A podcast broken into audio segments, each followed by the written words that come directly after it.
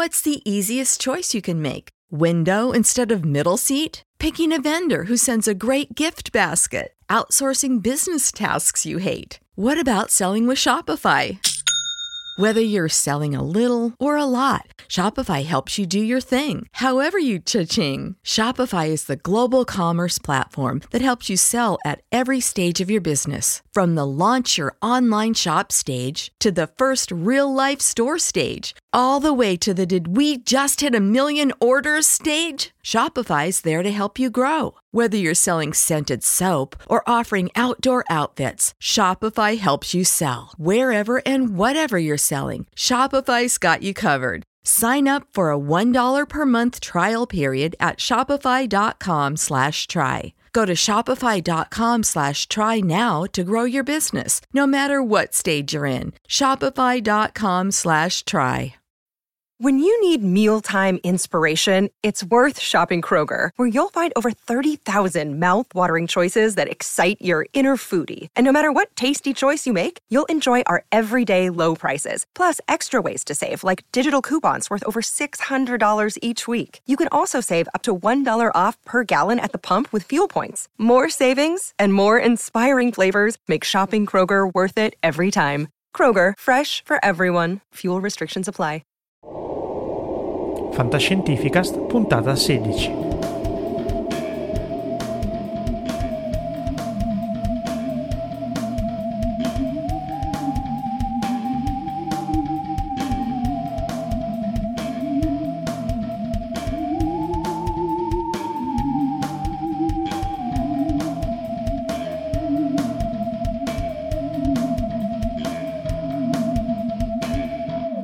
Dopo lunga assenza non eravamo sicuramente spariti, forse eravamo persi in un limbo spazio-temporale. Siamo sempre qui, Fantascientifica spuntata numero 16, alla cabina di comando Paolo Bianchi e Omar Serafini.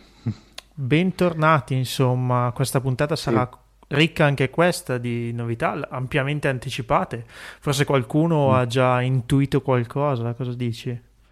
Sì, sì, anche perché diciamo erano molto spoilerate, come si suol dire, vero Paolo, le novità. sì, in effetti. E mm. comunque sappiate che stiamo anche lavorando a parecchie altre novità, nel senso che comunque il successo indubbio che stiamo avendo, anche mm, grazie a voi, sì. al vostro supporto, ci sta portando un attimino ad allargarci, possiamo dire così? Sì, direi di sì, ma soprattutto anche perché bene o male Fantascientifica è una sorta di work in progress, è vero Paolo? Sì, è un work in progress, stiamo cercando di coprire vari aspetti dell'ambito fantascientifico, eh, tu tra poco sarai a Luca Comics, magari cercherai di, di strappare sì. qualche intervista, qualcosa a qualcuno, stiamo prendendo accordi sì. con altre realtà, presto, presto vi faremo sapere qualcosa, eh, stiamo crescendo insomma Mm, penso senza falsa modestia che Fantascientifica sia un prodotto comunque che sta avendo successo e riconoscimento in ambito fantascientifico. Sì, direi di sì. Eh, sì, diciamo che pian pianino ci stanno conoscendo e questo ovviamente Paolo eh, ripaga sia dalla parte la passione che ci possiamo mettere noi due, ma soprattutto la nostra redazione. E poi soprattutto è un grosso il grosso ringraziamento che dobbiamo fare alla gente, ai nostri ascoltatori, a chi crede in questo progetto. E chi lo fa andare avanti, insomma, possiamo dire sì, così. Esatto. Ok, quindi Dunque. entriamo nel vivo dell'episodio e introduciamo sì. subito la prima novità, la novità esatto. l'unica novità che presenteremo in questa puntata, mm. a dire il vero, ma che, che novità e che ritorno. Esatto, perché prima di tutto esatto, è una novità ma soprattutto un gradito ritorno. Introduciamo quindi Prog 2501. La rubrica di Antonio Simonetti. Super GT è più veloce di mi, mi Astrojet Jumbo Jet Braccio di ferro mangiò Spinaci scatolati Un pugno in faccia li tirò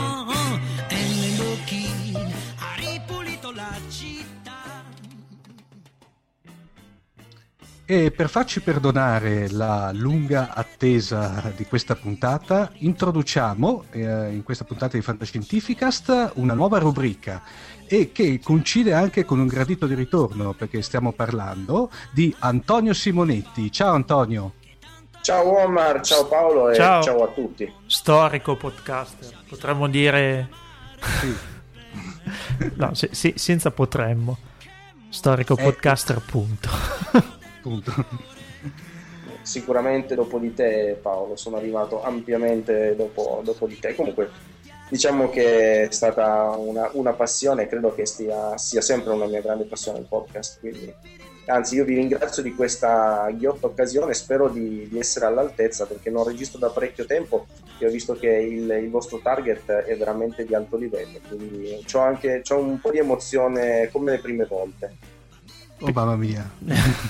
Cosa facciamo allora adesso? Eh, allora, beh, allora su, scusa Paolo, prima di tutto benvenuto a bordo Antonio. Benvenuto a bordo Antonio, anzi bentornato se, se vogliamo Grazie. proprio. Grazie mille.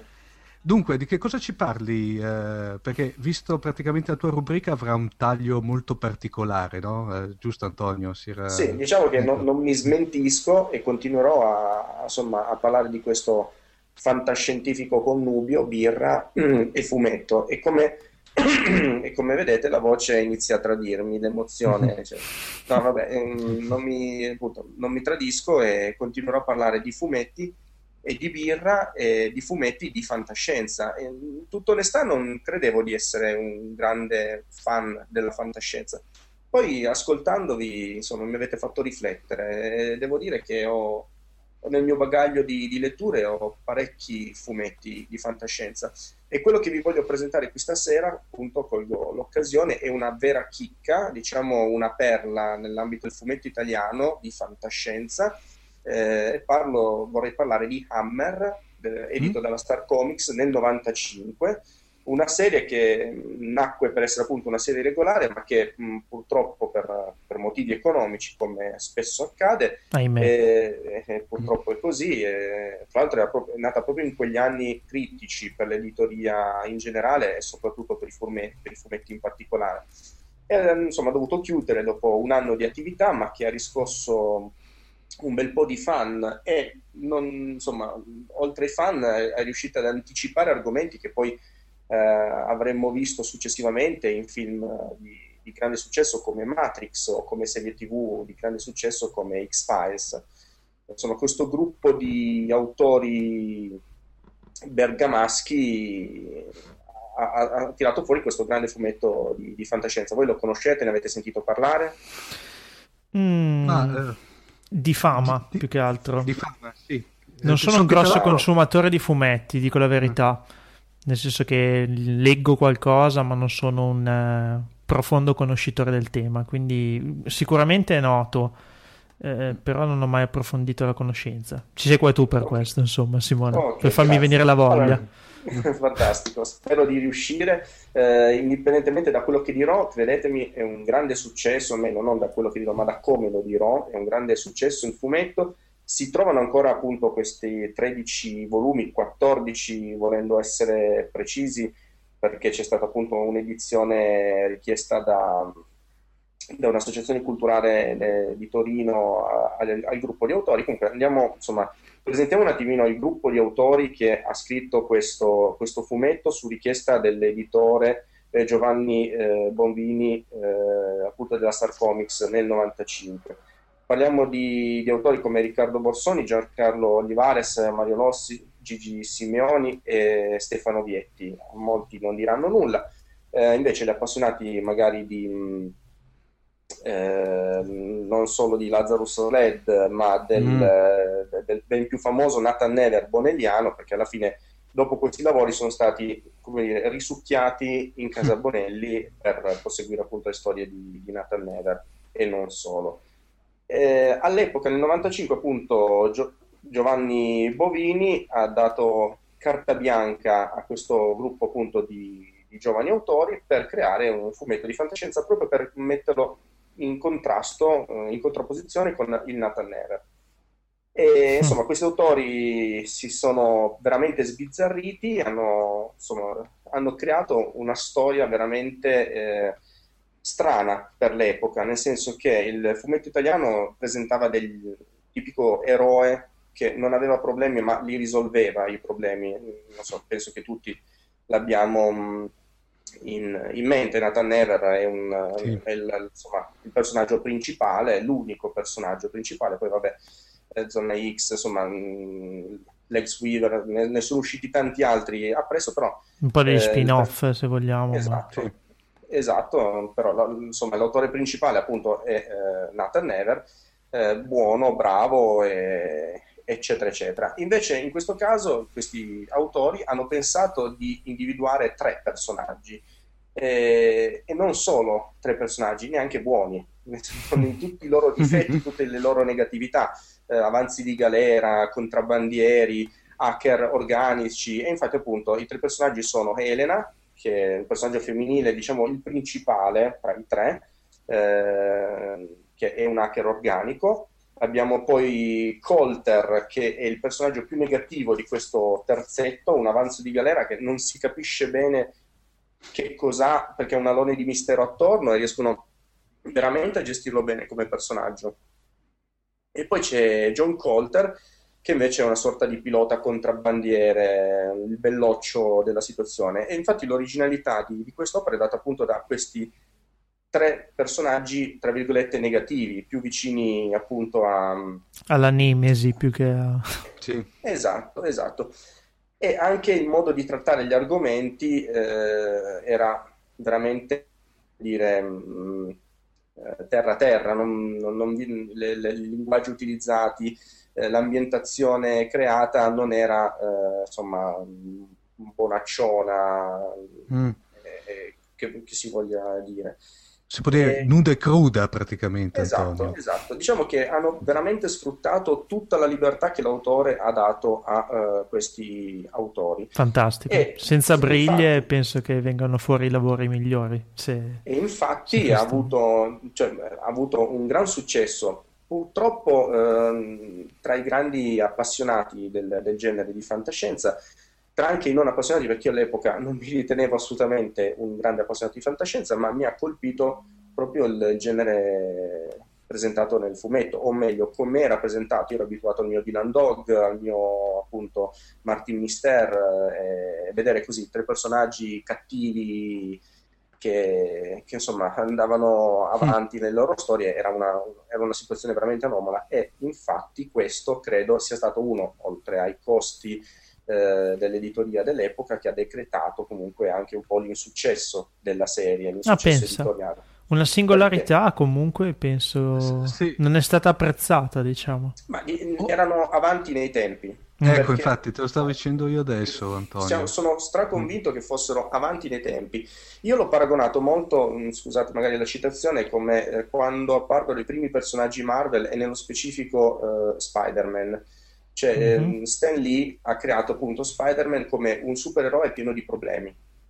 E questo decretò subito il successo di Spider-Man rispetto, che ne so, al Superman della DC mm-hmm. Comics eh, di un tempo e direi che loro sono riusciti proprio a tirare fuori questo, cioè, um, purtroppo nel 95, credo che se lo facessero ora, e io mi auguro perché insomma eh, a tutt'oggi è pieno di, di forum, fanzine varie che, che, continuano a richiamare, tra l'altro loro come dicevo prima sono all'attivo su testate bonelliane, eh, quindi spesso viene fatta la richiesta di, insomma, di un ritorno di Hammer, visto che i tempi sono maturi e visto che loro li anticiparono all'epoca. Ma um, insomma, la storia di, di, questi tre personaggi che viaggiano su un astrocargo che si chiama Hammer, da cui anche questa singolarità, cioè la, il fumetto, il nome del fumetto è di un'astronave e non di un personaggio principale, singolarità per un fumetto italiano, per intenderci. Nel, insomma, i primi tre numeri, la prima trilogia, perché poi loro appunto pensavano di continuare, eh, parte anticipando un argomento eh, che abbiamo, penso, tutti visto in Matrix. Io adesso non so se posso, tra virgolette, spoilerare, ma direi che tanto ma, ovunque ma... leggiate, viene, viene, ovunque si legga di, di, questa serie, ci sono questi due paragoni, queste due anticipazioni che hanno loro fatto appunto ai tempi rispetto appunto ai a Matrix e a X-Files. Insomma, l- il tutto nasce da Elena, questo hacker organico che eh, deve rubare dei progetti per poter andare a vivere eh, col suo fidanzato in un, in un altro pianeta tranquilla e serena. Purtroppo viene beccata, poi adesso si scopriranno degli intrallazzi dietro tra il suo fidanzato e chi l'ha fatta arrestare, quindi c'è veramente anche un bel, un bel mistero, un bel intreccio thriller alle spalle, e finisce in un carcere, in un carcere eh, dove tutti sono liberi, non ci sono muri, non ci sono guardiani, o meglio ci sono dei guardiani, ma i guardiani intervengono solo quando ci sono dei, del, delle azioni tra i prigionieri molto elevate, molto molto cattive che potrebbero portare alla morte di uno dei due prigionieri, non ci pensa le guardie ad ammazzare uno dei due prigionieri. Ok, perfetto. guardie okay, meccaniche, non guardie umane. Eh, e niente, praticamente sono in questo carcere, tutti liberi, si conoscono, Ele, Helena Swan e John Colter, eh, assieme ad altri personaggi, perché poi ci sono anche dei, dei comprimari nel, nel, nei vari fumetti, e alla fine si scopre che questo carcere in realtà non è un carcere fisico, è un carcere virtuale dove mm. le persone vengono parcheggiate lì, mm-hmm. messe a, a, a, riposare e la loro mente è, è quella che è effettivamente eh, intrappolata. Insomma, esatto, mm. esatto. E questo ha anticipato non di poco appunto perché il fumetto è del 95, se non erro X-File uscì, no scusi X-File, sì, Matrix uscì nel 99. 99, sì esatto, ben quattro Quindi... anni prima. Eh, ben quattro vabbè, anni dopo, scusa. Infatti, sì, sì, quattro anni successivamente. Poi molti hanno dato, ehm, ho letto su tutti i vari forum perché ho fatto un bel ripasso, ho riletto anche i fumetti per prepararmi a questo episodio. eh, ho tra l'altro acquistato il numero zero su eBay a un, vabbè, un prezzo considerevole, però non potevo farmelo mm. mancare. E Scusa volesse... Antonio, dopo fai la nota spese a Paolo eh, di questa cosa. sì, no, è un, veramente è pregevole questo numero zero, non l'avevo. Tra l'altro, appunto, qua l- il soprannome d'hacker di Elena e Hammer, quindi successivamente hanno poi pensato di eh, nominare appunto l'astrocargo spaziale Hammer e di, di, dare il nome alla serie eh, per l'astrocargo e non per il personaggio di Elena. Comunque, stavo dicendo appunto che nel 95 era uscito i primi tre numeri, nello specifico nel primo eh, Lazareth, questo prigione virtuale dove appunto per uscire da quella prigione si deve morire. Elena, che è un hacker mm. organico, riesce a capire questa cosa qui, si prende questo gruppetto che la segue e chi scappa per sfuggire alla morte rimane comunque intrappolato, mentre chi riesce a raggiungere la morte in realtà poi riesce a fuggire da, da questo carcere.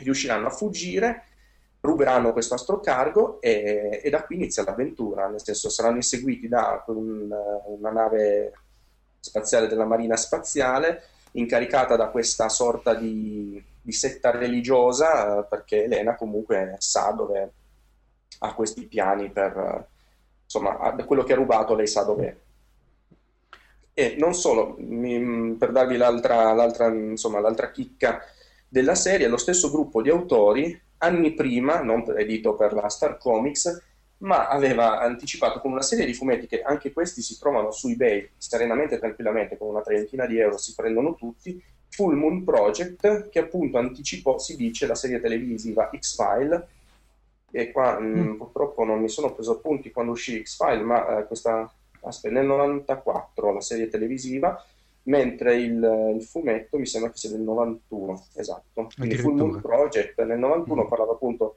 eh, di questo gruppo, questa coppia di tutti e due uomini dell'FBI che eh, a San Francisco indagavano su casi veramente strani tra l'horror e il fantasy e, mm. e la fantascienza.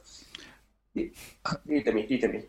Antonio, due, due, cose. Allora, prima di tutto un'osservazione, non so se eh, te l'hai vista, Paolo so che l'ha vista, per cui magari, eh, che caspita, uh-huh. eh, mhm. da quanto ci racconti a, diciamo, anche una serie come Firefly deve molto, o quantomeno sembrerebbe indirettamente influenzata, perché il discorso anche lì della nave, della nave spaziale, i fuggiaschi, gente con un passato più o meno torbido, ci sono tutti. Beh sì, sì, sì, tutti gli elementi. Sì.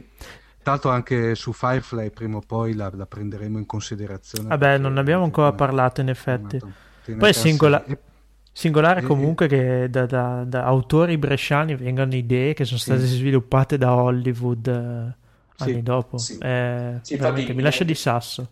Ma in interviste successive, in particolare in una rilasciata a un sito che, eh, di appassionati di fumetti che è intercom.publinet.it, poi giustamente gli viene posta la domanda perché era normale all'epoca, soprattutto dopo l'uscita eh, di, di, Matrix, se eh, si erano accorti di questa estrema somiglianza come, tra, cioè come, come idea generale, generale vabbè, l'idea di, di, quell'evento e loro giustamente dicono il nostro bagaglio culturale appunto, si basa su tutte le letture che abbiamo fatto eccetera quindi è probabile che qualche cosa che abbiamo letto noi l'abbiano letta anche gli autori di Matrix e di, mm. di fratelli Wachowski e sia uscito qualche cosa di simile.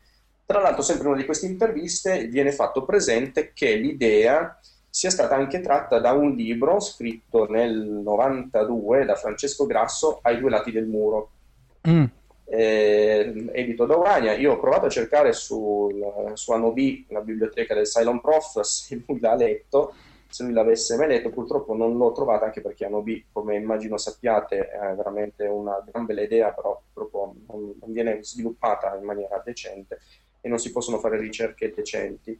Comunque mh, hanno fatto notare anche in questa intervista appunto la, la, la, che l'idea di, di, questa prigione virtuale da cui fuggire era stata trattata da questo um, autore Francesco Grasso nel suo libro Ai due lati del muro e loro hanno risposto che non, non, ne sapevano nulla, che anzi gli era stato fatto notare dal papà di uno di questi autori appunto della somiglianza della storia, quindi è probabile che il loro bagaglio culturale sia come ogni appassionato di fantascienza abbastanza simile, così sì. insomma che le letture possono essere state all'epoca le stesse e che le idee possa essere venuta a, tanti la stessa idea, però è singolare appunto questa, questa cosa.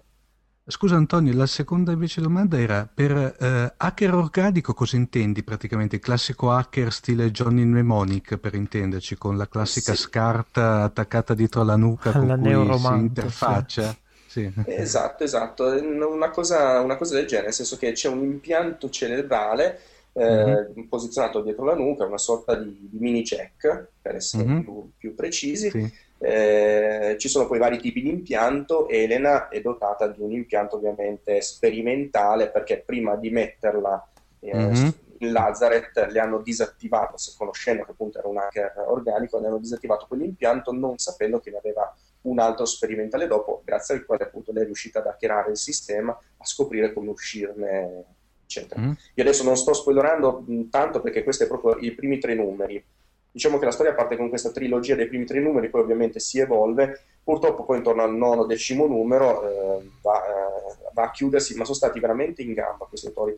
Come diceva prima Paolo, la libertà data a questi autori ha fatto uscire un prodotto veramente magnifico forse appunto in un periodo del, della vita del fumetto non giusto, perché fosse uscita in questi anni credo che ne avrebbe decretato un successo eccezionale. Mm, purtroppo nel 95 non eravamo pronti a questo tipo di prodotto. Chissà, e... insomma, magari il fatto che adesso siano sotto contratto dalla Bonelli li limita un po' però... Limita... infatti l'hanno ammesso anche loro perché hanno provato a chiedere a Bonelli di riprendere, ma lui giustamente ha detto secondo le regole di Casa Bonelli dovrei snaturare il vostro prodotto e quindi tanto vale lasciarlo lì dov'è. Molte mm. cose, il linguaggio utilizzato da, da questi insomma, personaggi principali, eh, il fattore che siano tre personaggi principali, comunque c'è da parte di Bonelli anche uno sforzo recentemente a creare fumetti di un, di un certo tipo. Mm, non so se avete notato il fumetto bonelliano si sta evolvendo. Sono usciti, tra l'altro, proprio da Luigi Simeoni, stanno uscendo delle sorte di, di libri di fumetti come Gli occhi al buio, Stria, insomma, roba inedita per Casa Bonelli, mm-hmm, roba che è un po' mm-hmm. più attenta al mm-hmm. futuro. Ci stanno un po' rinnovando. Eh, meno male. Comunque speriamo che ritornino, io me l'auguro tantissimo.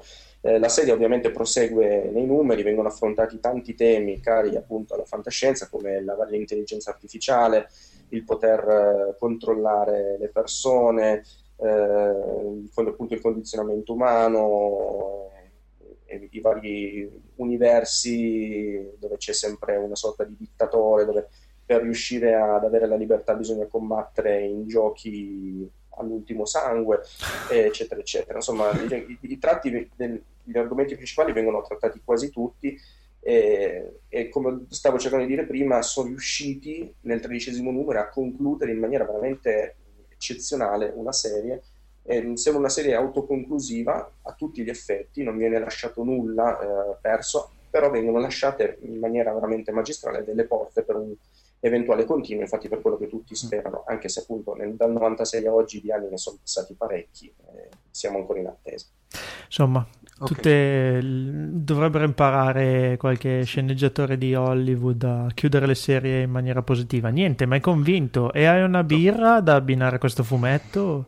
Ecco, visto che parliamo di una, una serie veramente strepitosa, eccezionale, singola, unica nell'ambito del fumetto italiano, io vorrei parlarvi di una birra che penso che di, un, meglio, di, un tipologio, di una tipologia di birre, perché non esiste una in assoluto, strana, parlo delle birre a fermentazione naturale, anche conosciute come lambic, quindi non vi parlo di una birra a bassa fermentazione, lager o pilsner, che possiamo dire una birra ad alta fermentazione, il, eccetera, ma vi parlo di una birra che fermenta naturalmente, le lambic.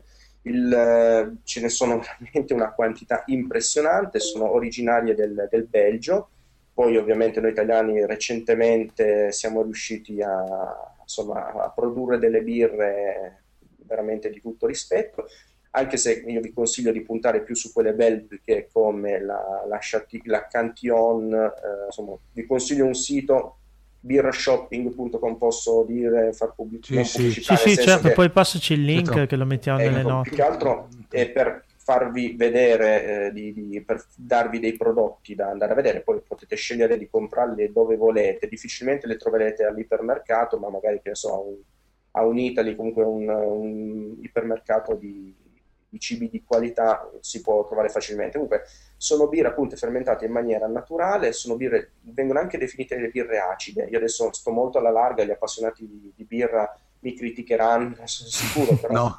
ci vorrebbero due o tre ore per spiegare che cos'è una birra, una lambic, una birra acida. Eh, la cosa che è particolare è che il fermento non viene inoculato, ma viene preso appunto, da, viene il mosto quando viene raffreddato, viene raffreddato in tini, che sono delle vasche alte 30 cm, nei, nei solai dei, dei, birrifici vengono aperte delle sorte di, di, finestroni da cui fanno entrare l'aria, ok, i birrifici più moderni fanno delle sorte di canali dove convogliano l'aria, in quest'area sono presenti dei lieviti naturali che vanno a, insomma, a inocularsi nel, nel mosto e creano veramente delle delle birre eccezionali, sono per palati, insomma, sono, sono particolari come birre, bisogna, bisogna apprezzarle, ma è particolare come questo fumetto, a mio parere. Cioè, mi è venuta veramente subito l'associazione. Eh, birre acide, secche, poco zuccherine, credete che ne rimarrete colpiti. I prezzi sono, non sono proprio così bassi, parliamo di un 15, 12-15 euro a bottiglia, eh, però. 75, ma credetemi che ne vale la pena. Va bene, sono contento di averti a bordo perché finalmente sento parlare anche di birre, che era un po' che non ne sentivo parlare, quindi sicuramente mi lancerò anche in questo campo. Per questa puntata ti ringraziamo tanto Antonio. Io ringrazio voi e ringrazio il pubblico Grazie, che ha avuto la, la, pazienza di ascoltarmi. e ci, ci risentiamo alla prossima puntata, insomma una delle prossime puntate. Volentieri, volentieri. Grazie ancora. Ciao. Grazie. Ciao. Ciao ciao. Ciao. My God, it's full of stars.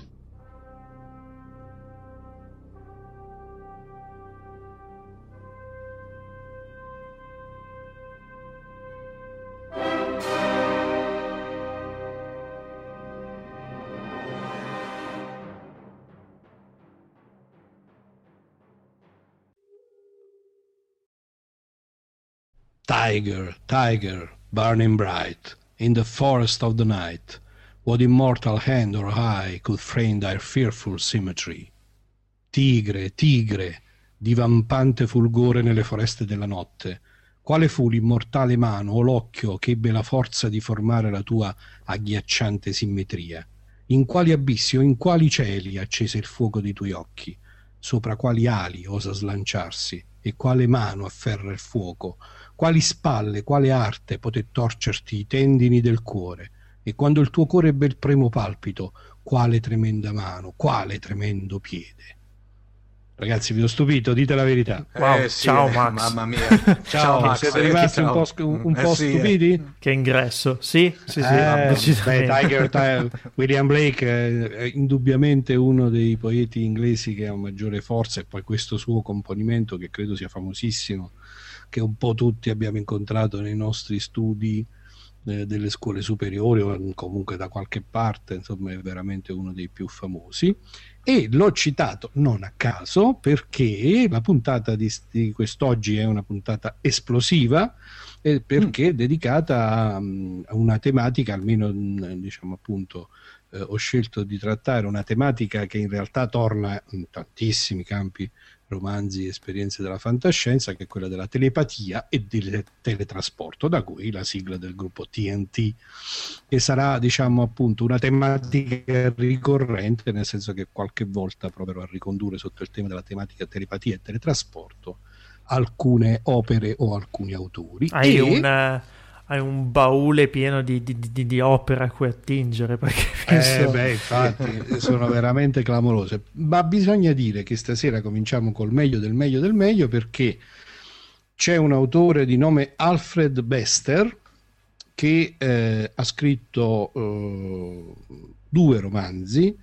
Eh, ne ha scritti tanti per la verità, è un autore che ha avuto anche molto successo come eh, sceneggiatore televisivo e cinematografico. Vincitore eh, del primo premio Hugo mai dato alla nostra storia. Sì. Eh? Che cosa le ho portato quest'oggi? E ehm, ha scritto due romanzi tematici, diciamo, almeno che corrispondono al tema scelto per la serata, che sono appunto uno dedicato alla telepatia, L'uomo disintegrato del 1953, e l'altro de- dedicato eh, al tema del teletrasporto. Dedicato, insomma, nel senso che in questi due romanzi le tematiche in questione fanno da asse portante della storia. E il secondo romanzo è Le stelle, Destinazione Stelle, The Stars My Destination, che eh, però è stato anche intitolato dall'autore con una specie di secondo titolo, proprio titolo Tiger Tiger, tradotto in italiano con La tigre della notte, che effettivamente diciamo, rende molto poi l'ardore del, del romanzo in questione, che è del 1956. Il 1953, come dicevamo, eh, contrassegnò il, appunto il premio Hugo con questo L'uomo disintegrato e qui mi trovo con un dilemma classico ormai nostre, dei nostri incontri, delle nostre chiacchierate, che è stato anche recentemente sollevato da uno dei nostri ascoltatori, cioè che adesso non so bene se raccontare la trama correndo il rischio di svelare no, per far appassionare all'idea, correndo il rischio poi di svelare troppo, eh, oppure tenermi un po' sulle generali con il rischio di lasciare un sapore un guarda, po' leggero. Guarda, eh. ho visto che ci sono state due scuole di pensiero nei eh, sì, sì, Quindi tu fai come al solito eh, fai come al solito, io, non sbaglio. faccio col mio feeling, dico il mio feeling, no? Perché avete visto che io poi rispetto allo specifico romanzo no? scelgo a seconda di quello che secondo me è il connotato che lo contraddistingue. Esatto. Devo dire che l'uomo disintegrato è veramente costruito come un giallo, eh, quindi eh, non racconterò i particolari perché toglierei gusto alla storia, però posso tranquillamente svelare lo scenario che credo eh, sia molto appetitoso per l'appassionato di fantascienza. Il tema, come abbiamo detto, è la telepatia. Eh, il romanzo è ambientato in un futuro nel quale la, la telepatia è mh, mm, ragionevolmente diffusa. Paragone che mi viene in mente è un po' come cioè, è un dono di natura, ma in realtà poi eh, c'è una sorta di, come potremmo dire, di gilda dei telepati, no? di, di, ordine professionale dei telepati. Eh, quindi diciamo la, la, telepatia è un dono naturale che però viene trasformato in una capacità professionale e messa al servizio proprio come potrebbero fare gli avvocati, i notai, no? messa al servizio secondo delle regole ben precise, con un codice deontologico ben preciso, messo al servizio della società. Naturalmente in uno scenario di questo genere poi ci sono anche i telepati corrotti, così come ci sono i cattivi uh-huh. avvocati, i cattivi giudici, i cattivi notai e via così.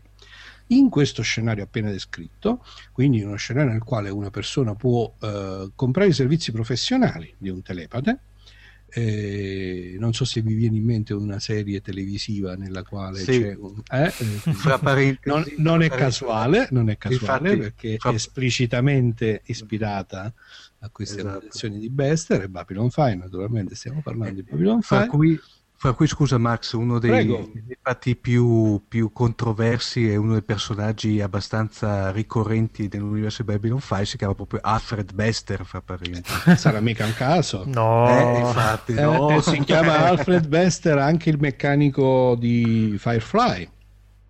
Anche lì questo, sarà mica- questo non, me, non me lo Mi ricordavo, è sfuggito. vero. Mi era davvero vero, sfuggito anche a me.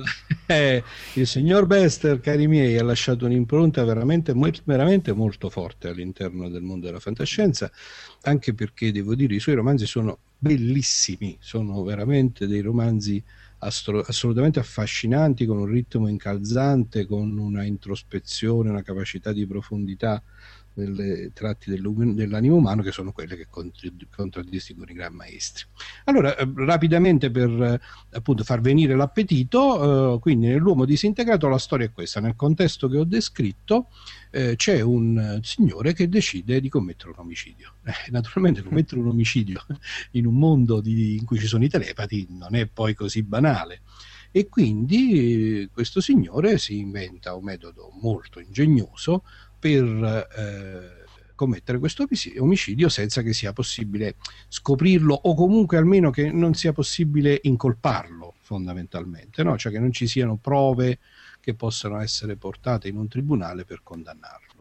E la storia, se vogliamo, adesso facciamo un, un esempio che un, un po' irriverente, è montata un po' alla Tenente Colombo, nel senso che fin dall'inizio no, i, i- i racconti, no, i serie, del serial del Tenente Colombo giravano tutti su questo eh, assunto, che fin dall'inizio si capisce, si sa chi è l'assassino, Mm, Colombo lo capisce al primo istante, lo guardi in faccia, dice questo è l'assassino, e passa tutto il resto della storia a capire come deve fare per incastrare C'è la moglie anche qua? o- Eh. No, qui a differenza del il tema è molto, cioè la- il romanzo è sviluppato eh, su un tono molto più serio, da vero e proprio giallo e, e, mh, ovviamente la, mh, la tematica della telepatia evidentemente serve a mettere in luce gli aspetti profondi dell'animo umano e del pensiero Mhm. umano. Eh, peraltro appunto tutto il romanzo scorre in questa specie di sfida tra l'assassino e il telepate buono, diciamo così, il telepate diciamo, etico che, deve, eh, che vuole e deve eh, trovare le prove di questo omicidio, anche perché c'è una visione molto interessante del crimine, eh, che è una visione nella quale il criminale è un malato. Quindi lo scopo della sua cattura, della sua rivelazione, non è quello di condannarlo per punirlo, ma per guarirlo. Il titolo L'uomo disintegrato infatti sta eh, alla fine nella punizione per l'assassino. La punizione per l'assassino è quello di essere disintegrato non fisicamente, ma psicologicamente. La sua personalità viene demolita, viene disintegrata per essere ricostruita, per essere guarita e ricostruita. Quindi anche questa tematica viene esplorata nel profondo, anche perché e qui appunto poi non posso entrare nei dettagli altrimenti toglierei gusto alla narrazione, ma diciamo che comunque ehm, la scelta che conduce eh, alla, alla rileva- rivelazione del, del momento insomma del- delle prove dell'assassinio eh, non è banale nemmeno per il telepate buono, insomma ci sono, sarà in ballo qualcosa di molto importante. Romanzo bellissimo, come dicevamo del 1953, molto giocato su queste introspezioni, su queste, sui pensieri, sulla lettura del pensiero, su quello che c'è nascosto dietro, mentre invece l'altro romanzo, quindi questa era la telepatia, adesso passiamo al teletrasporto che ha dato anche la, appunto l'occasione per la bellissima poesia di Blake, per il suo sottotitolo, secondo titolo che è Tiger, Tiger, e che è legata a una cosa molto particolare, cioè che il protagonista della serie, eh, scusatemi, del romanzo, eh, che si chiama Gully Foyle, ehm, in realtà ha una specie di, per, per una serie di questioni che appunto vengono raccontate nel romanzo e che ancora una volta qui non, non riveliamo, eh, ha una caratteristica particolare. Quando si arrabbia, quando si infuria, eh, il suo volto eh, sotto la pelle gli compare, no? non so sapere quando uno diventa rosso dalla rabbia, sì. solo che lui diventa rosso eh, in maniera particolare in modo che la sua faccia sembra trasformarsi in quella di una tigre. Questo mm. è il mm. motivo, no? C'è una particolare conformazione, diciamo, di questi sfoghi della pelle, di questa colorazione della pelle, che ehm, fa sì che eh, abbia questo aspetto terrificante, quello della tigre della notte, che è appunto quella eh, della poesia di Blake. Nel romanzo, il romanzo è costruito un po' sul modello del Conte di Montecristo, quindi un romanzo su una vendetta, fondamentalmente, eh, sulla vendetta appunto in cui questo Gully Foyle ricerca le persone che l'hanno abbandonato nello spazio, l'hanno abbandonato sostanzialmente eh, alla morte e quindi tutto il, tutto il, tutto il romanzo è nella mh, individuazione e ricerca e poi messa in esecuzione di questa vendetta, condita però dal fatto che eh, il protagonista scopre di avere questa particolarità. In realtà non è l'unico, anche qui abbiamo uno scenario in cui questo dono, questa mutazione no, della, dell'umanità comincia ad essere diffusa, questa capacità di teletrasportarsi ma ehm, almeno all'inizio del romanzo, diciamo, coloro che hanno il dono del teletrasporto non possono teletrasportarsi nel vuoto, non possono superare le distanze astrali, no? possono su- teletrasportarsi soltanto sul pianeta Terra o all'interno di un'astronave, insomma in posti dove ci sia comunque l'atmosfera. E viceversa il protagonista scopre di essere il primo che ha la capacità di teletrasportarsi a enormi distanze in grado anche di superare questo discorso del vuoto spaziale. Hm. Attraverso questa capacità, naturalmente, lui metterà in atto la vendetta, ma eh, anche qui, eh, raccontata così, la storia può sembrare un po' no, superficiale, eh, dall'impressione di essere un romanzo avventuroso puro, invece anche questa volta Bester eh, riesce a a trasfondere nel romanzo tutte le dinamiche dell'animo umano e diciamo, il bisogno, eh, come dire, la catarsi della vendetta, il bisogno di redenzione. È un romanzo anche questo molto bello, molto introspettivo. 1957 e, e raccontato tutti e due, sia l'uomo disintegrato sì, sì, sì che eh, Destinazione Stelle hanno questa capacità che è propria dei capolavori, di essere contemporaneamente molto godibili in termini avventurosi, si leggono di un fiato, hanno un ritmo serratissimo, non ci sono pause, eccetera, eccetera, ma nello stesso tempo riescono a dare questa profondità di introspezione sull'animo umano. Uh-huh. E, mh, niente, raccomando assolutamente la ricerca di questi due libri. In inglese si trovano senza nessuna difficoltà in formati book oppure se preferite le edizioni ovviamente cartacee ce ne sono. L'uomo disintegrato è stato pubblicato eh, l'ultima volta da Urania nel 2006, 2006 Urania Collezione. Sì, sì. Mentre per l'altro non, non, non, non sono introvabili proprio. Mm. Eh, Destinazione Stelle, e vabbè, c'è una, come al solito una bellissima edizione Cosmoro, che è quella in mio possesso, peraltro con una magnifica copertina e, mh, credo però uh, che insomma sia stato poi anche successivamente rieditato forse anche questo in un classico di Urania però non ne sono mm, non ho trovato riferimenti. Cercheremo no, forse no, forse sì, no cercheremo. è uscito con diversi titoli mi pare. Eh, so la Tigre della Notte dovete sì. cercare oltre a um... ah scusa mi stai dicendo l'uomo disintegrato però. No no, no parlo della destinazione stelle Destinazione Stelle è uscito come Destinazione Stelle e come La Tigre della Notte. Nota.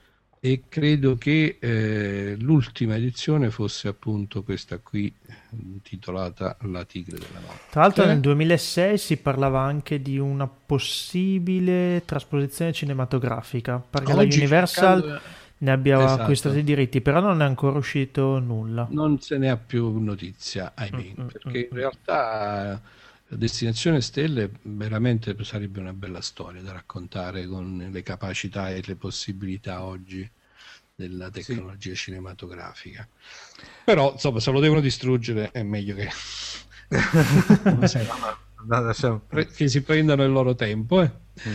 Eh, allora, questa accoppiata quindi ehm, telepatia e teletrasporto che eh, mette assieme due delle tematiche più diffuse della fantascienza, naturalmente torna in tantissimi altri romanzi, ma questa è un'altra storia, come si direbbe nelle migliori tradizioni, perché non ci vogliamo certo sprecare tutto oggi. Eh no. Alfred Bester ha scritto tante altre cose, racconti brevi, appunto, ha partecipato, ha ispirato.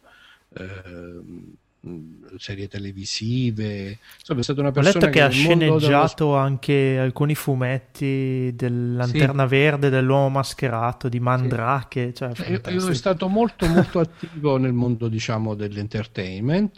Eh, se dovessi scegliere un altro eh, romanzo da suggerire è ehm, Connessione Computer che è un più mm. recente, del, diciamo metà degli anni 70, eh, dove tratta in maniera forse un pochino, pochino meno brillante degli altri due, ma comunque estremamente godibile lo stesso, appunto il problema, diciamo, le tematiche legate col mondo della rete, in qualche maniera precorre eh, l'idea, diciamo, di esplora ancora una volta quello che potrebbe accadere quando la rete prendesse coscienza, insomma le classiche tematiche diciamo, legate col mondo del, del cyber, mm. del cyber com, come potremmo chiamarlo. Insomma, un eh, precursore di Terminator, eh, di quel filone di, di, della coscienza delle macchine che tu ben conosci sì, in quanto sei fi- beh, beh, insomma, io sono proprio un, come dire, un prototipo. Ben...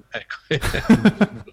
Vabbè, no, ovviamente per, anche per il, per il mestiere che faccio è evidentemente una delle tematiche più interessanti da esplorare. Scusa Max, una domanda, eh, senza ovviamente dopo che questa domanda scateni magari dei spoiler, ma eh, in, de- eh, in, Destinazione Stelle hai detto che praticamente c'erano que- cos'erano praticamente dei superesseri visto che erano dotati di questa facoltà di eh, Anche in tutti e due i romanzi diciamo c'è se vuoi la tematica della mutazione No? Poi le cose a cui ci hanno abituato, soprattutto le serie televisive tipo Heroes, quelle dei mutanti sì. che compaiono no? come, come, X-Men, se uh-huh. vogliamo. Uh-huh. Eh, quindi, quindi, quindi, adesso i Watchmen anche. Ma... Quindi se no, non, so, non sono supereroi, è proprio un diffondersi di capacità. Mm-hmm. Tant'è vero che ti dicevo, nell'uomo disintegrato il fatto della telepatia diventa addirittura come dire un ordine, una sorta di ordine professionale. Telepate professionista che tu che ha un suo, una sua deontologia, che accetta di lavorare per te purché questo sia nel, canone del rispetto della legge e via così. E dall'altro lato invece nel mondo del, appunto, di destinazione stelle questo dello già, un, dello già unto, questa capacità di fare questi salti, eh, che peraltro è una tematica che è tornata anche no? recentemente, non ricordo adesso il titolo, c'è stato un film di fantascienza basato su questa sì, capacità. Eh, sì, Jumpers. Eh, Jumpers, perfetto. Eh, che peraltro devo confessare non ho visto, non sono mai riuscito a vederlo, ho visto qualche spezzone. Mm, anch'io a spezzoni l'ho visto, onestamente. Quindi non saprei darne un giudizio. Eh, quindi è una cosa un po' di quel tipo lì, no? nel romanzo ci sono questi, ess- questi, esseri umani che scoprono questa capacità, questa capacità di, di saltare. Giaunto credo che sia una sorta di mh, commistione tra il jump appunto e, e una qualche parola latinoamericana eh, che tra l'altro è una sonorità molto particolare questa di Giaunto, no? rimane un po' nelle orecchie, no? torna sì. da, da, questa idea specifica no? del salto del teletrasporto, giauntare. Ok, Bene. Grazie mille, speriamo di continuare con questo filone perché sicuramente desta interesse e, e ripeto, ce n'è parecchie da dire. Eh, come dicevi, ce n'è un baule pieno, ma il Silent Prof si riserva di saltare da un aspetto all'altro perché anche la fantascienza è un enorme, incredibile universo con galassie sparpagliate in ogni dove, ognuna delle quali ha le sue caratteristiche. Ma comunque torneremo senz'altro anche col gruppo TNT. E noi aspetteremo. Grazie Max. Grazie a voi, un saluto a tutti i nostri ascoltatori, aspetto ansioso la puntata.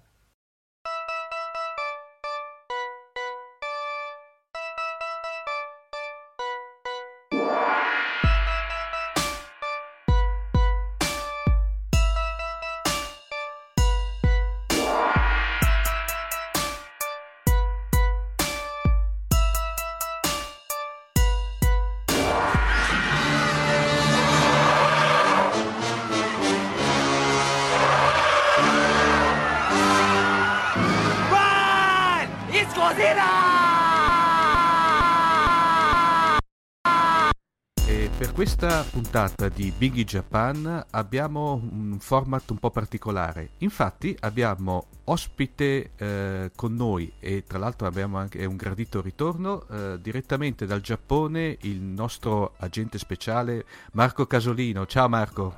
Ciao Omar, grazie mille di questo secondo invito. Per me lo sai, è sempre un piacere e un onore partecipare al vostro podcast. Eh, ma poi scusa, eh, a- avendo poi soprattutto il nostro uomo eh, non a Lavana ma nel sollevante, ti sfruttiamo senza problemi. Sì, beh, ma del resto voglio dire, magari fossero tutti, sfruttassero tutti così. Eh, eh, stando qui in Giappone, ovviamente uno è più a contatto con quelle che sono mostre, mm-hmm. te- televisione, pupazzetti e così via, quindi mi fa molto piacere. Ecco, e appunto pu- proprio hai già quasi introdotto l'argomento di oggi, oppure il clou di oggi, che praticamente è proprio una mostra. Infatti Marcos è andato a visitare una mostra molto speciale, vero? Speciale, sì, sì, sì. Beh, è una mostra che si è chiusa un paio di settimane fa sugli effetti speciali del cinema giapponese, diciamo eh, si tratta di una mostra che ripercorre tutta quella che era il periodo storico d'oro di Eiji Tsuburaya, che era il, mm. il, maestro degli effetti speciali dei film di Honda, cioè Godzilla, Motra, Gamera e così via. E, e questa mostra è, si è tenuta al Museo di Arte Contemporanea di Tokyo eh, e fu, è stata voluta molto fortemente da Hideaki Anno, che è il, il padre di, di, diciamo, è noto a tutti come il padre di Evangelion. Eh, a mio modesto parere, eh, eh, le sue opere migliori sono quelle precedenti, cioè Gambaster e soprattutto Il mistero della pietra azzurra. Eh, però lui è, eh, oltre che un uh, grande regista di, di, di, cartoni animati e di fantascienza, è un appassionato di questi, mo- di, questi, di questi, film oramai storici. E lui ha voluto questa mostra soprattutto per insegnare eh, ai giovani, per non far perdere quello che era la conoscenza di come fare questi effetti speciali dal vivo eh, tu poi sei il maestro dei sì. tokusatsu ega, cioè dei, dei, dei, dei, film dal vivo, cioè non in computer grafica, anche perché al tempo computer non se ne vedeva neanche l'ombra, ma con il, l'uomo nel, nel, nella, tutone, nel, nella tutona di, di, di, di, gomma che si muoveva con, su, su questi modellini. E, però l'idea è questa, cioè questi modellini erano, erano dei, dei, lavori veramente d'arte, di, di una passione incredibile mm. che trascendeva la, la, la, sì. il lavoro in sé, era proprio un amore per il film e per l'effetto speciale, perché questi modellini erano fatti con, qui c'erano, nella mostra c'erano tantissimi di questi modellini anche di astronavi storiche, tipo il... Um, non c'era il sommergibile alfa di latitudine zero, ma c'era mm. la battisfera, oh. c'erano i, i, i, i, dischi volanti di Destroy All Monsters, non mi ricordo come si chiamava in italiano. Eh, c'era la... Gli di King Kong gli eredi di sì, beh, una traduzione abbastanza. Sì. E c'era l'astronave di, di, anche sempre questa di Destroy Monsters a cui lo stesso Hideaki Anno si era ispirato per fare l'astronave di, eh, di Nadia, la secondo, il secondo sottomarino e, e, quindi fondamentalmente c'era tutta questa specie di, di, di mh, artefatti quasi archeologici che lui ha voluto mettere insieme per far vedere come si facevano una volta i film e, come, e che, e per far sì che non andasse persa questa, questa conoscenza e questo pezzo di cultura del, del, del cinema giapponese. Ma eh, le, le, condizioni erano ancora buone di quelle che c'era, di questi artefatti? O... Guarda, lì il problema era che non era, possi- non era possibile fare le foto, salvo nell'ultima mhm. stanza dove c'era questa città ricostruita eh, sempre con modellini che era stata usata per il video che, di cui poi parleremo mm-hmm. e in cui uno si poteva fare le foto e far finta di essere Godzilla. C'era una quantità di gente senza fine, quindi comunque era difficile, però in effetti fare la foto uh, in una regione uh, zoomata, uh, scontornata del, del, di questa città sembrava una città assolutamente vera.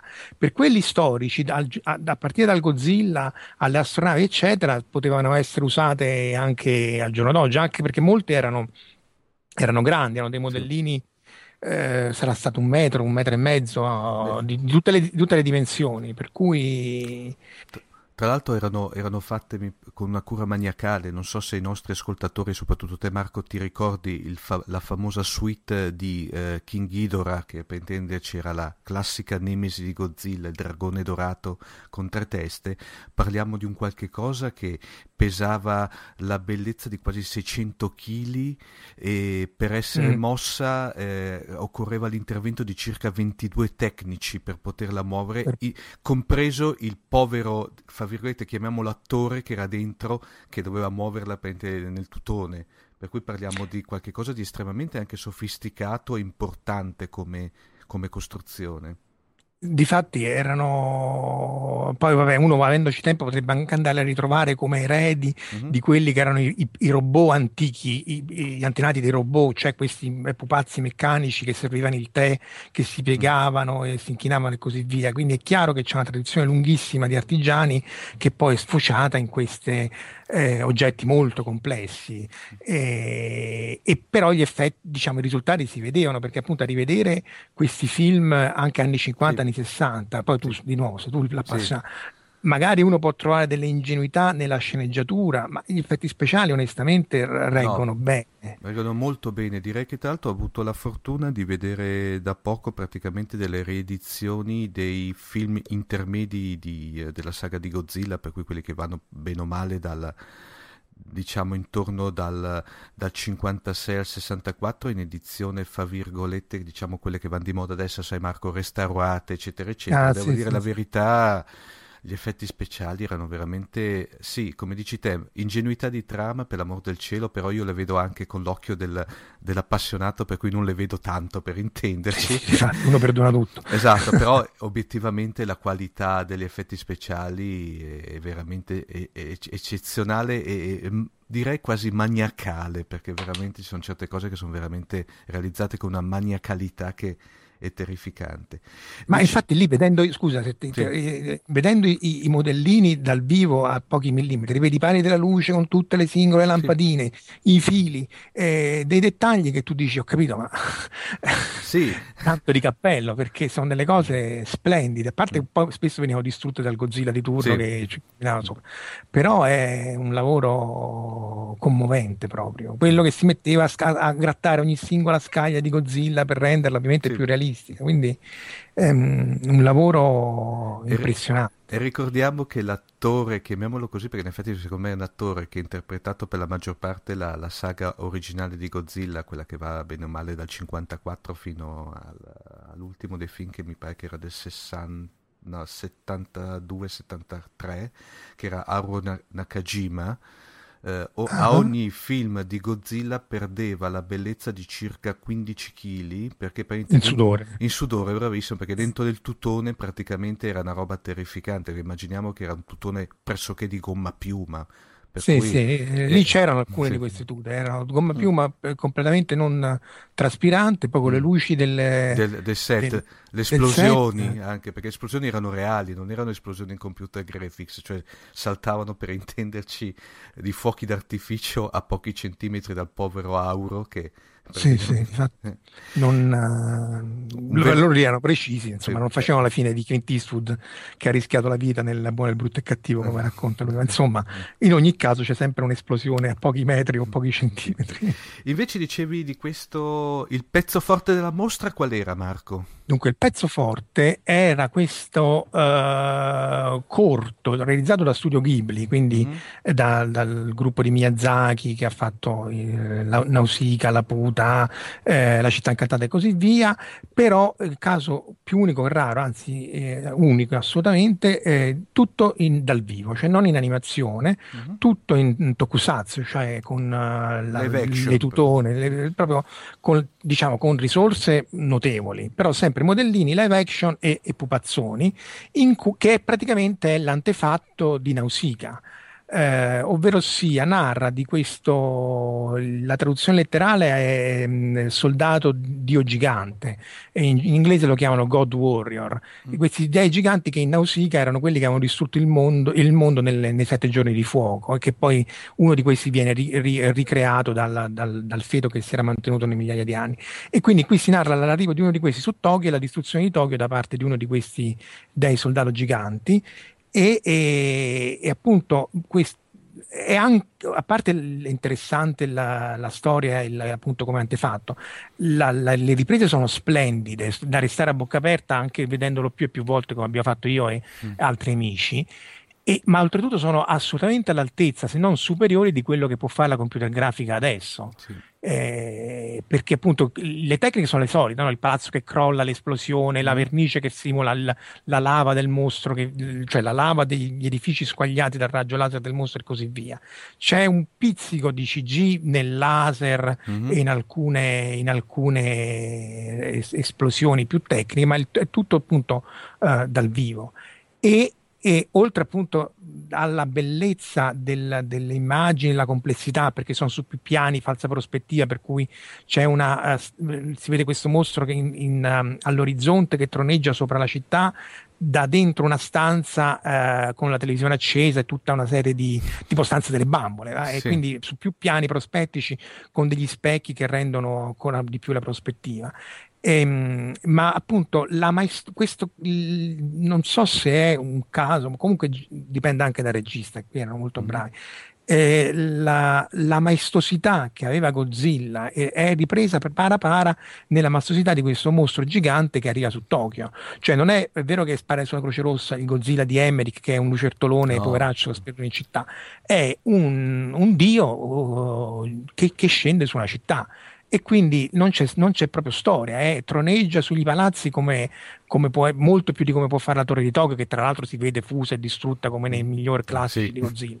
Eh, e, e, e, per lui la città e tutti gli abitanti sono formiche e, e questo, questo se, senso viene, viene, perfettamente reso sia dalla pellicola che dagli effetti speciali e lì è molto del regista, intendiamoci, sì. poi c'erano un sacco di registi uh-huh. eh, che hanno fatto varie parti e poi c'era anche il backstage, si sono divertiti come pazzi perché ovviamente eh, non è che, eh, voglio dire, che è chiarissimo. Però eh, rendono bene quello che spesso si perde nei, nei film attuali sì. in computer grafiche, appunto hanno dimostrato che per motivi economici magari uno è costretto ad abbandonare il tokusatsu di per sé a favore della computer grafica, però è assolutamente in grado di, di, di, di rendere le idee. Mm. E tra L'esplosione nucleare. Sì. Ah, scusa, dai. Vai. No, stavo dicendo che è la stessa identica sensazione che ho avuto io praticamente vedendo l'ultimo film di Godzilla. Sì, che è me ha una trama così così, una sorta di pastiche di, di, vari, eh, di vari, film americani, che era Godzilla Final Wars, so, sì, eh, sì. che è un po' un mix, però devo dire la verità in cui la computer grafica e la, la, il live action erano perfettamente fusi, cioè nel senso al di là della trama era veramente eccezionale come prodotto finale. Infatti lì peccato per la trama, perché onestamente sì. si potevano sprecare un po' di più. Sì. Però appunto anche lì, eh, insomma, il mostro non è una cosa di, è, di cui abusare sì. nel, nelle sceneggiature nei film. Quindi quando quello arriva è un, è un oggetto in cui poi eh, sì. troneggia sulla città, deve, deve, assolutamente, non ci deve essere proprio... Infatti di solito Godzilla non viene mai sconfitto, o viene sconfitto dal Mega Godzilla, però non sì. mi ricordo chi No, due. viene praticamente sempre come dire un incontro che, dire, che si presa, presagia un, un ritorno della de, di Godzilla, per intenderci, non viene mai, fra virgolette, ucciso, l'unica volta che viene ucciso è eh, in eh, Godzilla vs. Destroyer, che è praticamente uno della seconda saga di Godzilla, l'ultima seconda saga di Godzilla, dove Godzilla eh, muore per la fusione nucleare interna del, del suo corpo, do, che, per, e però passa il, il, il testimone del, del, re dei mostri per eccellenza a suo figlio praticamente. Ah, era Gozuki nei cartoni animati, non so se è lo stesso nome in... Eh, no, eh, beh, c'era... Eh, no, non viene... Allora, nella vecchia saga era quella abominio di Minira, che era quella sorta di pupazzone stranissimo, che però lì era fatto volutamente per i, i bambini, no? Beh, sì, sì, sì, Mentre invece nella nuova saga era proprio... Era uh, un un, un, Godzilla in miniatura, sì, all'inizio un po' diciamo molto cartoon, che però dopo diventa molto puccioso, che però dopo diventa pian pianino si, si trasforma nel, nel, Godzilla nel... vero, per intenderci. Degno figlio di suo padre. Esatto, niente a che fare con i pseudo velociraptor del, del, del, della boiata di Emmerich. Eh, per eh sì, perché appunto è un'altra cosa, quello è un film eh, in cui tu c'hai appunto dei velociraptor, degli animali che sono cacciati.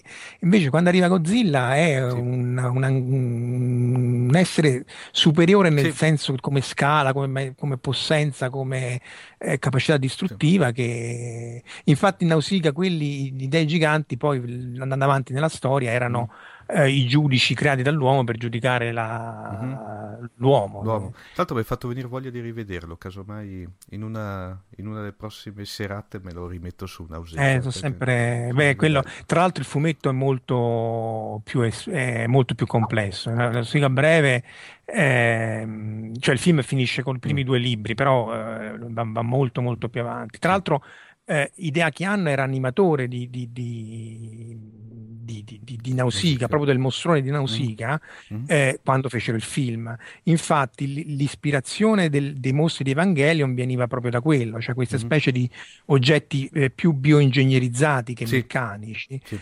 Eh, che vengono clonati o comunque creati dall'uomo, però insomma più a, di natura biologica che di natura tecnologica, uh, ingegneristica, mm-hmm. insomma. E infatti anche il look ricorda un po'. Ascolta Marco, in, per concludere, qualche chicca dal fantascientifica, dal sollevante? Dunque, a parte i, i, i, tokusatsu classici che fanno ogni anno, che è il Kamen Rider annuale e, mm. il, ehm, l'analogo del Power Ranger, in realtà è Power sì. Ranger che quindi quelle sono serie più per ragazzi, ogni tanto si trova qualcosa di decente. Una cosa che è uscita da un ormai sono sei mesi, è un, l'ennesimo remake di Yamato, cioè di Star Blazers, mm-hmm. si chiama Yamato 2199 e allora io lì, all'inizio ho detto come molti, ma che cavolo, ma veramente non c'hanno idea, hanno rifatto il film 50 volte. Praticamente però questo è fatto in computer grafica, non si vede che è fatto in CG, lo capisci solo da come muovono le astronavi perché non sarebbe possibile animarle, però non, il, il, il, rendering, la, il painting è come fosse, se fosse fatto con la cell animation, cioè come fosse sì. dipinto a mano è molto fedele alla storia originale uh-huh. a tal punto che hanno preso le stesse musiche, la stessa colonna sonora e il figlio del compositore della, della, della colonna sonora ori- originale uh-huh. è, è, è, quello che, che, compone i pezzi aggiuntivi ed è estremamente fedele alla, alla storia originale. Per cui cos'è? E... È un remake? Non è un reboot, è un remake. Non è un reboot, è un remake, ma è un remake molto fedele. ritocca ancora alcune piccole cose, per esempio si vede il comandante di Landromeda che poi eh, si sarebbe visto solo nella seconda mm. serie, perché ovviamente diciamo, danno dei tocchi di, di consistenza che nella serie che era in fieri del 60, nel 74 non potevano mm-hmm. esserci. Però è, estrema, è fatto estremamente bene, con cura. Certo, lì la storia, eh, tu sai esattamente istante per istante quello che sta succedendo succedendo.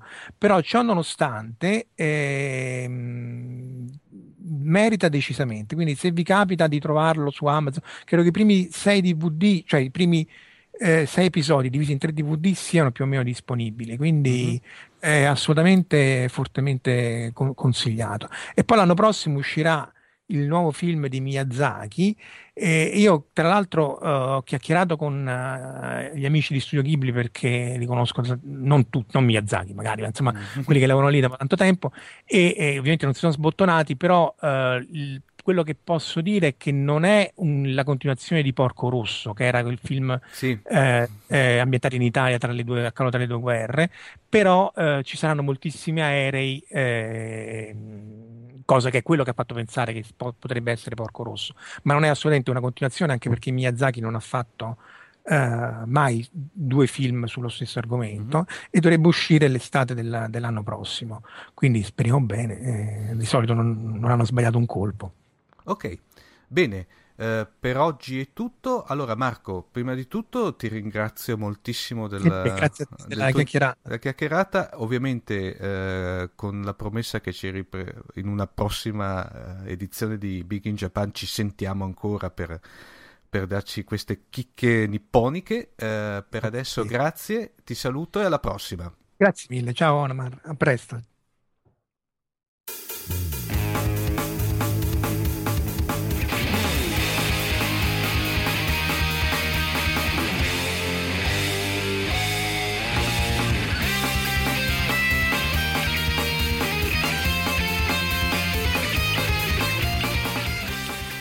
In conclusione dell'episodio ovviamente non manca la rubrica dedicata ai videogiochi di, d'ambito fantascientifico ovviamente. La volta scorsa abbiamo parlato di Doom, Oggi parliamo di suo cugino, l'avevamo in qualche modo eh, previsto, insomma. Parliamo mm-hmm. di Quake, che è un videogioco sparatutto in prima persona, sempre edito da ID Software nel 1996 e eh, sviluppato inizialmente per eh, DOS, poi convertito per Windows dalla stessa azienda. Diciamo che eh, Quake riprende molte caratteristiche eh, che Doom ha reso famoso, mm, anche la trama se vogliamo molto simile, mm. ovvero il, il, giocatore fa la parte di un soldato senza nome eh, che deve cacciare un'entità aliena chiamata Quake che utilizza il sistema di teletrasporti per invadere la Terra. non è che ecco, ci allontaniamo cioè. molto. In effetti quello che cambia da Doom eh, è il motore grafico. Venne utilizzato per la prima volta il Quake Engine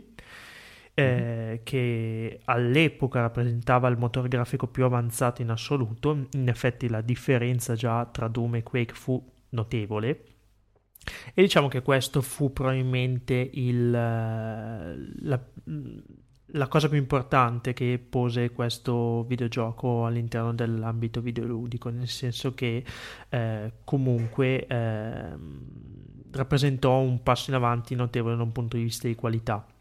Notevole per Quake la colonna sonora che fu realizzata dai Nine Inch Nails, gruppo inglese oh, sì, abbastanza conosciutissimo anzi statunitense scusate perché sono dell'Ohio è conosciutissimo quindi il, mm, praticamente il, il, il, cantante dei Nine Inch Nails era un fanatico di Doom e non appena gli proposero di fare la colonna sonora per il suo seguito ideale, diciamo, eh, non stette più nella pelle. Quindi notevole la, la colonna sonora. Nel 99 il motore grafico di Quake venne rilasciato come open source e quindi da mm-hmm. lì sono stati sviluppati molti altri videogiochi, soprattutto all'interno della comunità appunto open io Penso... mi ricordo un mitico, un mitico uh, so, rilascio praticamente che te ti aggiravi all'interno dell'Enterprise, mi ricordo una cosa veramente... esatto. questa, questa mi è sfuggita, però sicuramente mm. in, uh, chi opera su Linux conosce benissimo che il, mm. questo codice sorgente è stato utilizzato per Tremulous, mi sembra,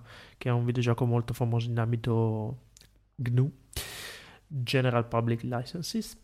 E mm, ripeto mm, pose un, si pose a livello di importanza soprattutto per questo. Il seguito Quake 2 invece è completamente slegato dal primo, dal primo titolo sempre sviluppato da ID Software eh, sempre diciamo utilizza lo stesso tipo di mm, motore grafico che all'epoca appunto dettava a scuola uh-huh. e pone però una trama un pochino diversa eh, in Quake 2 si impersona infatti un marine spaziale sempre l'ID non è che esce molto da quel genere questa volta però si combatte contro delle specie di mm, alieni cyborg molto simili ai Borg per certi versi, mm-hmm. chiamati Strog. Questa è una, una, bella differenza dal primo titolo perché comunque si cominciano a mettere elementi di trama molto più variegati, ma, insomma, molto più Paolo, decisi. Per, per cui tranne il Marie Spaziale, tranne il nome, in effetti praticamente non è che siano stretti parenti, anzi. Mm, intendi con Doom o con Quake 1? No, no, con Quake. Con Quake no, no, con, con, Quake 1 non c'entra proprio nulla, nel senso che la trama di Quake 1 viene completamente tralasciata e qui si va nel fantascientifico un po' da space opera puro, diciamo. Per eh, la storia va avanti tra un livello sì. e l'altro, tra il mm. passaggio tra una base e l'altra degli Strog, mm. perché diciamo gli umani man- lan- lanciano un- un'operazione disperata mm. contro il loro pianeta natale, quindi si va avanti in azioni di sabotaggio piuttosto che eh, rendezvous con altri gruppi di marine che stanno compiendo la stessa missione, uh-huh. eccetera, eccetera. Quindi Quake 2 pone anche eh, un elemento di trama un po' nuovo e ID poi mh, riprende dal 97, anno in cui fu pubblicato Quake 2, questo filone non in Quake 3 ma in Quake 4. In Quake ah. 4 viene ripresa, poi Quake 3 ci arrivo, Quake 4 viene ripresa la trama degli Strog in questo videogioco addirittura eh, si viene stroghificati nel senso oh. che eh, per un, varie vicissitudini questo, il protagonista diventa una specie di infiltrato tra gli Strog. Mm-hmm. E mm, beh, ovviamente Quake 4 scende nel 2005, quasi a 10 anni di distanza, pone un altro salto in avanti da un punto di vista di qualità di gioco e di veridicità, insomma. Perché ho saltato Quake 3? Ho saltato Quake 3 perché Quake 3 uscì nell'anno 1999 e il 99 fu un anno un pochino mh, mm, rivoluzionario per i, gli sparatutto in prima persona. Infatti fu lo stesso anno in cui uscì Unreal Tournament. Unreal è un'altra mm. saga di sparatutto in prima persona fantascientifica molto famosa che riprenderemo, non è dell'ID, fu, eh, è stata edita dalla Epic Games, ma ebbe molto successo, soprattutto perché eh, ha dato via al um, sottogenere degli sparatori in prima persona multiplayer. E quindi praticamente eh, ha dato il via a quelli che sono i dead match, i capture the flag e altri tipi di modalità di, di mm-hmm. gioco di questi sparatutto che ancora oggi sono famosi se vogliamo. Sì, dicevi? No, no, per cui praticamente dicevi che Quake 3 fondamentalmente non c'entra niente. No, non c'entra cioè... niente perché non okay. ha una trama di fatti o una mm-hmm. trama molto abbozzata, molto più simile se vogliamo a, mm. a Quake 1, comunque ha degli elementi mm-hmm. metafisici, magici, ci sono mm-hmm. i demoni, un po' di cose. E, ehm, però diciamo che eh, è un gioco di sparatutto in prima persona multiplayer. Mm, venne fatto probabilmente da ID Software per uh, fare concorrenza. Come risposta. Sì, come mm. risposta alla Real Tournament. Ebbe successo perché comunque eh, il gameplay era molto fluido, molto bello, mm-hmm. se vogliamo. Anche un po' diverso cui... dal Real, quindi eh, mi ricordo che all'epoca proprio c'erano i due fan, eh, quelli di Quake 3 e quelli del Real Tournament. Avendo giocato mm. tutti e due ho trovato pregi e difetti di tutti. Ecco. Ma per cui in effetti Paolo, a differenza della stragrande maggioranza dei videogiochi che abbiamo analizzato finora, che hai analizzato finora, cioè qui c'è proprio, come dire, il marchio Quake, poi in effetti non è che siano uno legato all'altro, uno alla prosecuzione. Se vogliamo sì. Cioè, c'è, c'è, il branding, il brand e poi praticamente poi sotto in effetti i, i, titoli che hai illustrato fino adesso sono tutti slegati l'uno dall'altro, poi volendo ben vedere. Se vogliamo sì, diciamo che Quake 2 e Quake 4 sono legati anche da un punto di vista di trama. Quake 1 e Quake 3 seguono vie a sé stanti. Mm-hmm. L'ultimo titolo di Quake conosciuto è Enemy Terror Quake Wars, che è sempre uno sparatutto in prima persona, questa volta molto partecipativo nel senso che c'è una modalità multiplayer eh, molto più tattica qua si parla proprio di eh, guerre mm. d'eserciti diciamo quindi oh. c'è anche una questione di, di tattica e di strategia dietro eh, abbastanza importante io ho avuto solo modo di leggere alcune schede vedere alcuni video eh, è un videogioco del 2007 quindi l'avanzamento è stato molto, molto importante. Diciamo che viene utilizzato il, mm, il motore grafico chiamato ID 4, che è quello che è stato utilizzato anche per Doom 3. Mm-hmm. Quindi siamo distanti anni luce dal primo ah, Doom, ecco diciamo. Però eh, e, e, Quake Wars diciamo riprende anche la trama degli Strog, forse la, la vede mm. all'inizio della, dell'invasione aliena, quindi è... la trama è rispettata, però sì, in effetti è stato un titolo discontinuo da un punto di vista di, di trama, se vogliamo, sì, ecco. Mm, ah, rischio di no, ripetermi, no, no. ma è così. Sì. È stato quasi un pretesto per eh, buttare fuori nuovi, le nuove texture, le nuove, i nuovi motori grafici di D e quasi sì. testarli.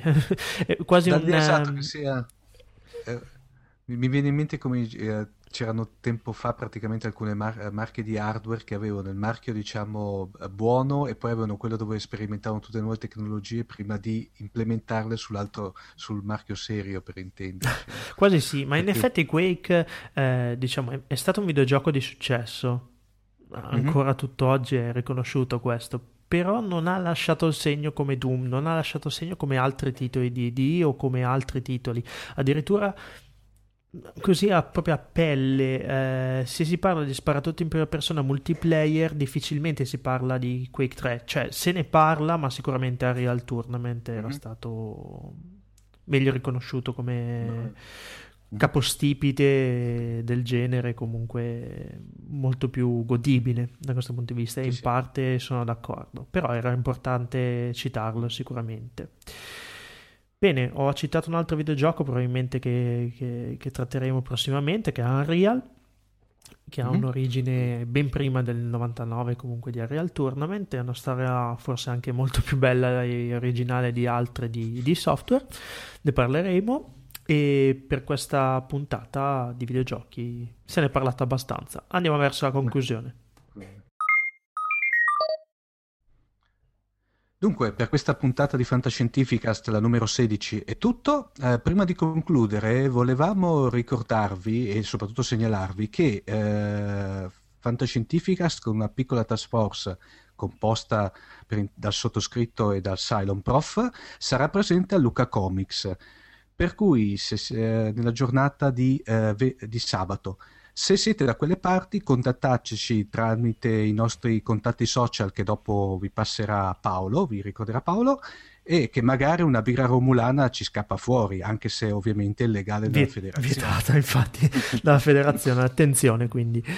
Come diceva Omar, in chiusura diamo i contatti. Email info fantascientificas.it, i commenti sul blog, mi raccomando non, non esitate a commentare e i canali social, social eh, Twitter eh, at Fantascicast, eh, il nostro account, e Facebook. E parlando di Facebook, ringrazio veramente, veramente, veramente tanto Nicolò Corvini nostro nuovo admin della pagina di Facebook che sta contribuendo veramente ad animarla in maniera esemplare in questi giorni e si vede un attimo dal numero di visite e anche dal, dalla, dalla, vostra risposta. Tra l'altro, Già che ci siamo, sì, sì ricordiamo il, il, il, sito il suo di... blog. sì, ci siamo un po' sovrapposti. Il sito di Nicolò è Farspace, lo trovate sull'indirizzo www.farspace.it e anche pag- sul blog roll di Fantascientificast. Quindi andate sul sicuro, è un sito molto interessante per tutti gli appassionati fantascien- di fantascienza. Siamo in conclusione, vi ringraziamo. Mm, buon Luca Comics a chi ci va, purtroppo io no quest'anno. Quindi ho eh, ma l'anno ci rifaremo l'anno prossimo. Ci rifaremo Promesso. ampiamente l'anno prossimo. E a tutti voi a risentirci tra un paio di settimane. Ciao. Ciao.